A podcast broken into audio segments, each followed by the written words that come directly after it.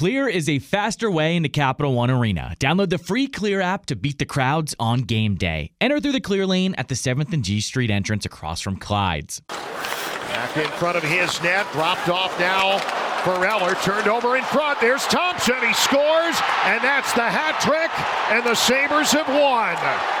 Tage Thompson, an overtime game winning goal on a turnover at the side of the net. And Thompson's hat trick powers the Sabres to a 5 to 4 overtime win here at Capital One Arena. This is Caps This Morning with John Walton and Ben Raby on Caps Radio 24 7.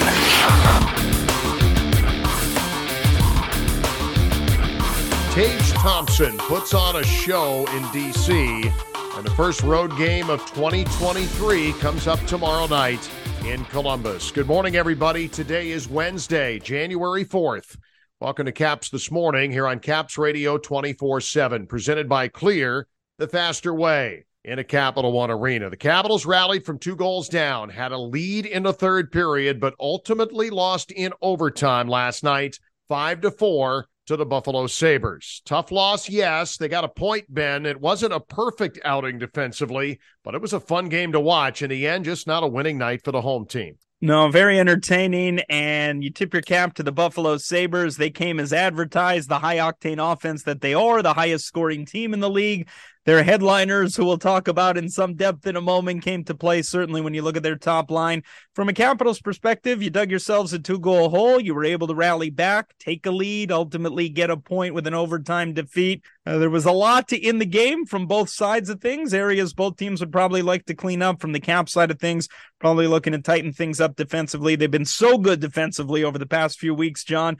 But last night against Buffalo, and I think on the three game homestand as a whole, when you look at the Ottawa game, you look even at the blowout win over Montreal, there were pockets in the game, as Peter Laviolette likes to say, where could have been a little cleaner defensively. I think defensively, big picture, it's been very good for weeks. Few lapses here, though, on the three game homestand. First period last night, a crooked number for Buffalo started it off, and Tage Thompson was heavily involved. A sparkling primary assist after surging into the capital zone to get Alex Tuch his 18th goal of the season, and then one of his own on the power play a short time later. Second period, another goal, and it was a dominant performance last night. Finished off by that OT winner, but a four point night for Thompson. He was, to paraphrase Joe B, simply sensational last night. No, this kid is for real, leading the Eastern Conference in goals, second overall in the league behind only Connor McDavid. He's a big boy. He's hard to miss, six foot six, 220 pounds, and emerging as the face of the Buffalo Sabres franchise as they look to turn things around in Western New York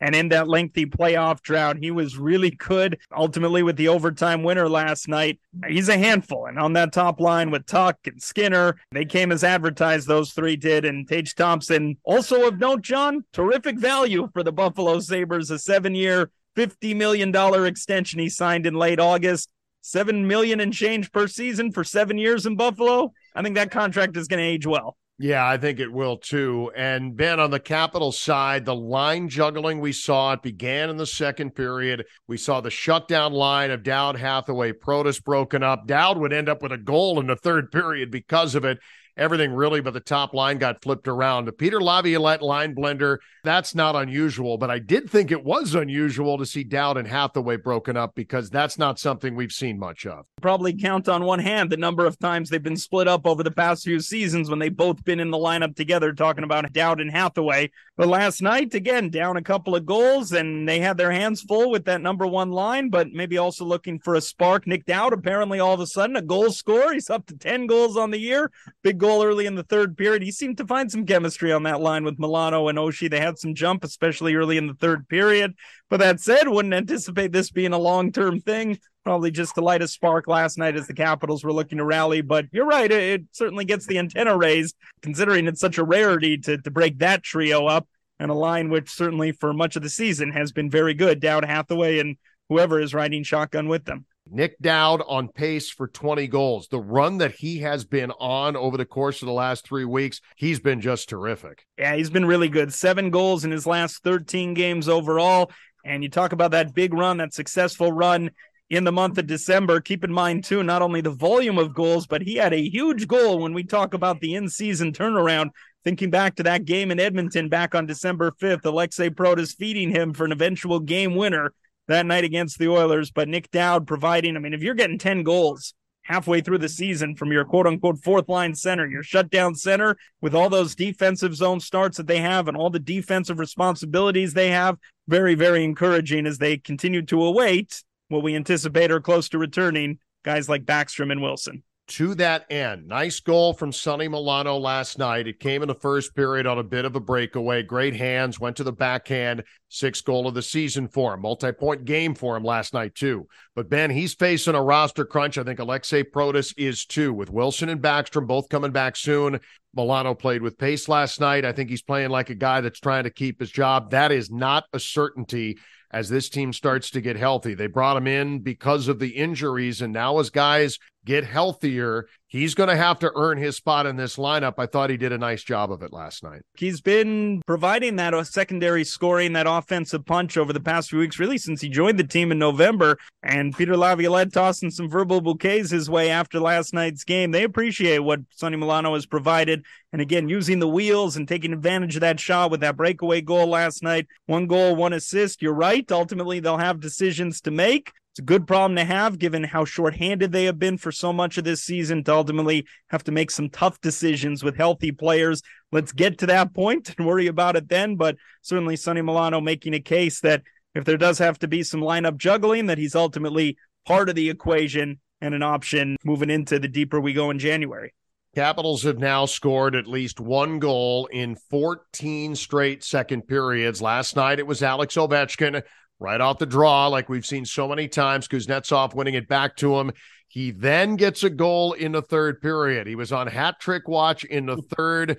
He wasn't able to do it for a second consecutive game, but now 808 goals after the goal that he got in the third. And here he is at midseason. And you and I are going to talk a little bit more about the first half awards and all of that coming up as we move on later this week. But for Ovechkin now, as he creeps up on 30 at the midway point of the season, he is closer to being on pace for 60 than he is for 50. That is, if anyone has followed this game from a hockey historical perspective, that is insane what yeah. he is doing right now. 15 goals in his last 13 games, John, and that even includes that four game goalless drought he experienced before he ultimately tied and passed Gordie Howe at 801, 802. And you look at last night's game, too. This seems to be a theme with Alex Ovechkin over the years, whether it's Connor McDavid, Austin Matthews, whoever the new quote unquote shiny new toy is in the HL, and now Tage Thompson coming to town and he was engaged. He was dialed in, seven shots on goal. What's been missing from the Capitals as far as the offensive headliners, the veterans, the leaders. For Ovechkin to have been again a fixture in the lineup, perfect attendance to this point, hasn't missed a game, hasn't missed a beat, doing so much heavy lifting, big minutes. Really, we don't take for granted. Hopefully, other folks don't either. But he is it's vintage Ovechkin and, and doesn't seem to be slowing down at all. And last night and over the weekend against Montreal, he looks fresh and, and very much carrying the team over the past few weeks with lots of support. But, you know, again, he doesn't seem to miss a beat. He's not slowing down. All right. So up next, Columbus tomorrow night in Ohio, then Nashville at home, then the Blue Jackets in D.C. on Sunday, in Philadelphia Wednesday, and then the Flyers coming in for a game at Capital One Arena. None of those are playoff teams currently. Even got the Islanders if you want to throw them in the following Monday.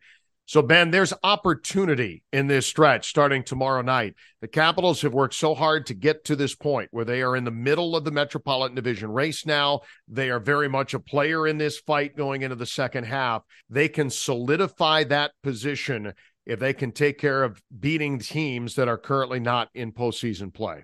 Yeah, these are what we like to call the auto win games for the Capitals. Two against Columbus, two against Philadelphia coming up. Very much trending in the wrong direction are the Jackets, the Flyers. And again, when you look at the Capitals, all the rigorous travel that they went through earlier this season, the tough itinerary, the adversity they dealt with, this is a little bit of a quote unquote softer landing, softer portion of their schedule. It's for them to now take advantage, make the most of it. But quite a bit of home cooking upcoming as well here before the All Star break. Do have that Western trip, but certainly if you look at the next couple of weeks, favorable opposition. They have to go out and take care of it. but certainly what we like to call auto win games. Teams with aspirations of making deep postseason runs like the Capitals, you ought to win these ones against us, some bottom feeders in the Eastern Conference and the Nashville game as well. It's the Capitals and the Columbus Blue Jackets tomorrow at 7, 645 air on 1067 A Fan and Caps Radio 24 7. Heard at capsradio247.com. Ben, have yourself a Wednesday, will you?